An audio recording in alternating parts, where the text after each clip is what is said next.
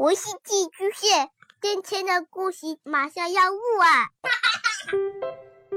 孩子的世界充满了色彩和欢乐，用有温度的声音讲你爱听的故事。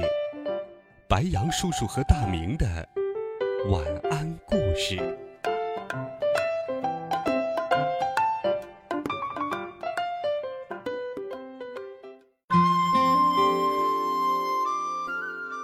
小朋友们、同学们，大家好，欢迎收听白羊叔叔讲故事。今天是清明节，清明时节，草长莺飞，气清景明，万物开始生机勃勃。清明节是二十四节气之一，清明一到，气温升高，也正是春耕春种的大好时节，故有清明前后。种瓜点豆之说，又是一年清明到，斜风细雨不须归。今天，白杨叔叔给你准备了清明节的好听故事，一起来听故事，了解清明节的来历。在春秋时期，晋国的国君晋献公，在一次讨伐黎戎的战斗中。得到了一个叫骊姬的美人，晋献公很喜欢骊姬，封她做了妃子，对她百依百顺。骊姬生了一个孩子，叫奚齐，他想让自己的孩子将来继承王位，可是晋献公已经有好几个儿子了，尤其是老大申生和老二重耳都非常聪明能干。西岐根本比不上他们，怎么办呢？狡猾的骊姬想到了一个坏点子，他准备了一壶毒酒和一块毒肉，让太子申生给晋献公送去，并且偷偷告诉晋献公，这些酒肉是老二重耳和老三夷吾做的。骊姬又让一只小狗和一个小太监吃了这些酒肉。小狗和太监都被当场毒死了。晋献公相信了骊姬的话，非常气愤，他立刻派卫兵去捉拿自己的三个儿子。申生为了证明自己是清白的，就自尽了，而重耳和夷吾逃出了自己的国家。没过几年，晋献公去世了，大臣们没有忘记骊姬干过的坏事，来找他算账了。他们杀了骊姬和他的儿子奚齐，大臣们找到了夷吾，请他登上了王位。可是，当了国王的夷吾总觉得不踏实，他怕重耳会回来跟他争夺王位，于是夷吾就又派人去刺杀重耳。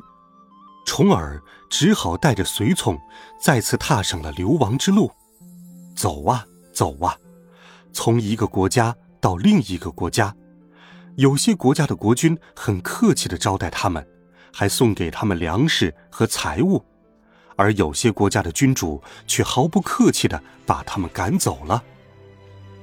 在魏国，重耳遇到了大麻烦，他的行李被人偷走了。这下他们没有钱，又没有粮食，只能挖野菜来填填肚子。没过几天。重耳就饿得昏倒了，他身边的一个随从介子推很难过，就冒着生命危险，想尽办法弄了一点肉汤献给重耳。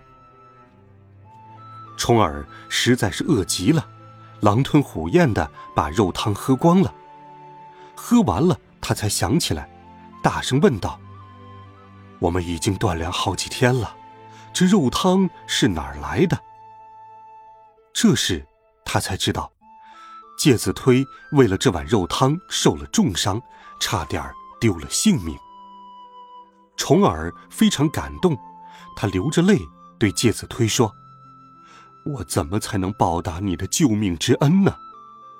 介子推说：“我不要任何报答，只愿您以后能做一位贤明的君主。”一转眼，十九年过去了。在这期间，晋国又换了几位君主，可是一个比一个坏，老百姓们的日子过得很糟糕，大家都盼着重耳能够赶快回来。终于有一天，秦国派了三千名甲士护送重耳回国了。老百姓和许多正直的大臣都拥护他，重耳当上了国王。他就是历史上著名的晋文公。晋文公一登上王位，就忙着改革朝政，他想让老百姓都过上好日子。忙了好一阵，晋文公才想起封赏那些追随他的大臣们。他封赏了许多大臣，却忘了封赏介子推。原来，回国以后，介子推就背着母亲到了绵山隐居去了。他不想要任何奖赏，只想回家侍奉母亲，过平淡的日子。后来，有大臣在晋文公面前提到了介子推，晋文公觉得特别惭愧。赶紧带着很多大臣和士兵到了绵山去找介子推。可是绵山太大了，山高林密，沟沟坎坎的，路也特别不好走。士兵们搜寻了很久，也没有找到介子推。有人出了一个主意，不如放火烧山，这样介子推肯定得出来。于是晋文公就让大家。点火烧山，把山的三面都点燃，只留下了一面。大火烧了三天三夜，还是不见介子推出来。等大火熄灭后，他们上山一看，介子推母子已经死了，旁边还有一棵烧焦的大柳树。晋文公后悔极了，他痛哭起来，命人把介子推母子。安葬在那棵烧焦的大柳树下。为了纪念介子推，晋文公把放火烧山的这一天定为了寒食节。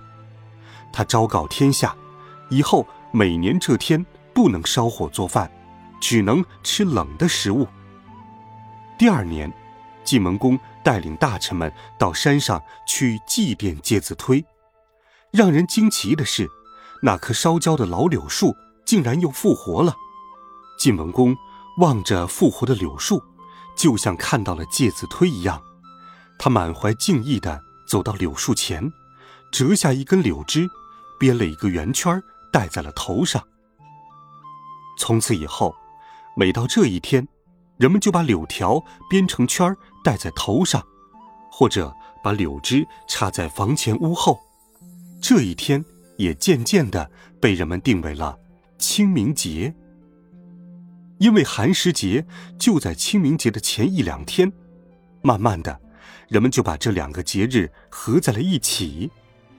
每到清明，人们就会带上冷食、果酒去祭拜、怀念去世的先人。这个习俗一直流传到了今天。好了，孩子们，清明节的故事，白杨叔叔。就给你讲到这里。清明节有很多习俗，你知道都有哪些吗？欢迎留言告诉白杨叔叔。温暖讲述，为爱发声。孩子们，我们明天见，晚安，好梦。